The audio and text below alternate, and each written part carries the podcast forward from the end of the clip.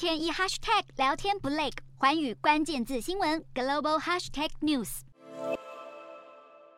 G20 外长会议在印尼巴厘岛举行期间，美国国务卿布林肯也和中国外交部长王毅在场边进行会面。这是美中两国外交官员自从二零二一年十月以来的首度会谈。美国官员表示，双方见面目的是要保持美国与中国之间的稳定关系，并且避免双方陷入冲突。不过，也来到印尼开会的俄罗斯外长拉夫罗夫却是秉持只要不想听就闪人的原则，在德国外长贝尔伯克抨击俄国入侵乌克兰时中途离席。在乌克兰外长库列巴发表视讯演说之前，又离开现场；而在布林肯谴责俄国时，拉夫罗夫也不在场。拉夫罗夫则是说，G20 都在骂俄国，而非讨论经济问题。东道主印尼表示，部分参与会议的国家谴责俄国入侵乌克兰，所有会员国则是都呼吁尽早终结乌俄战争。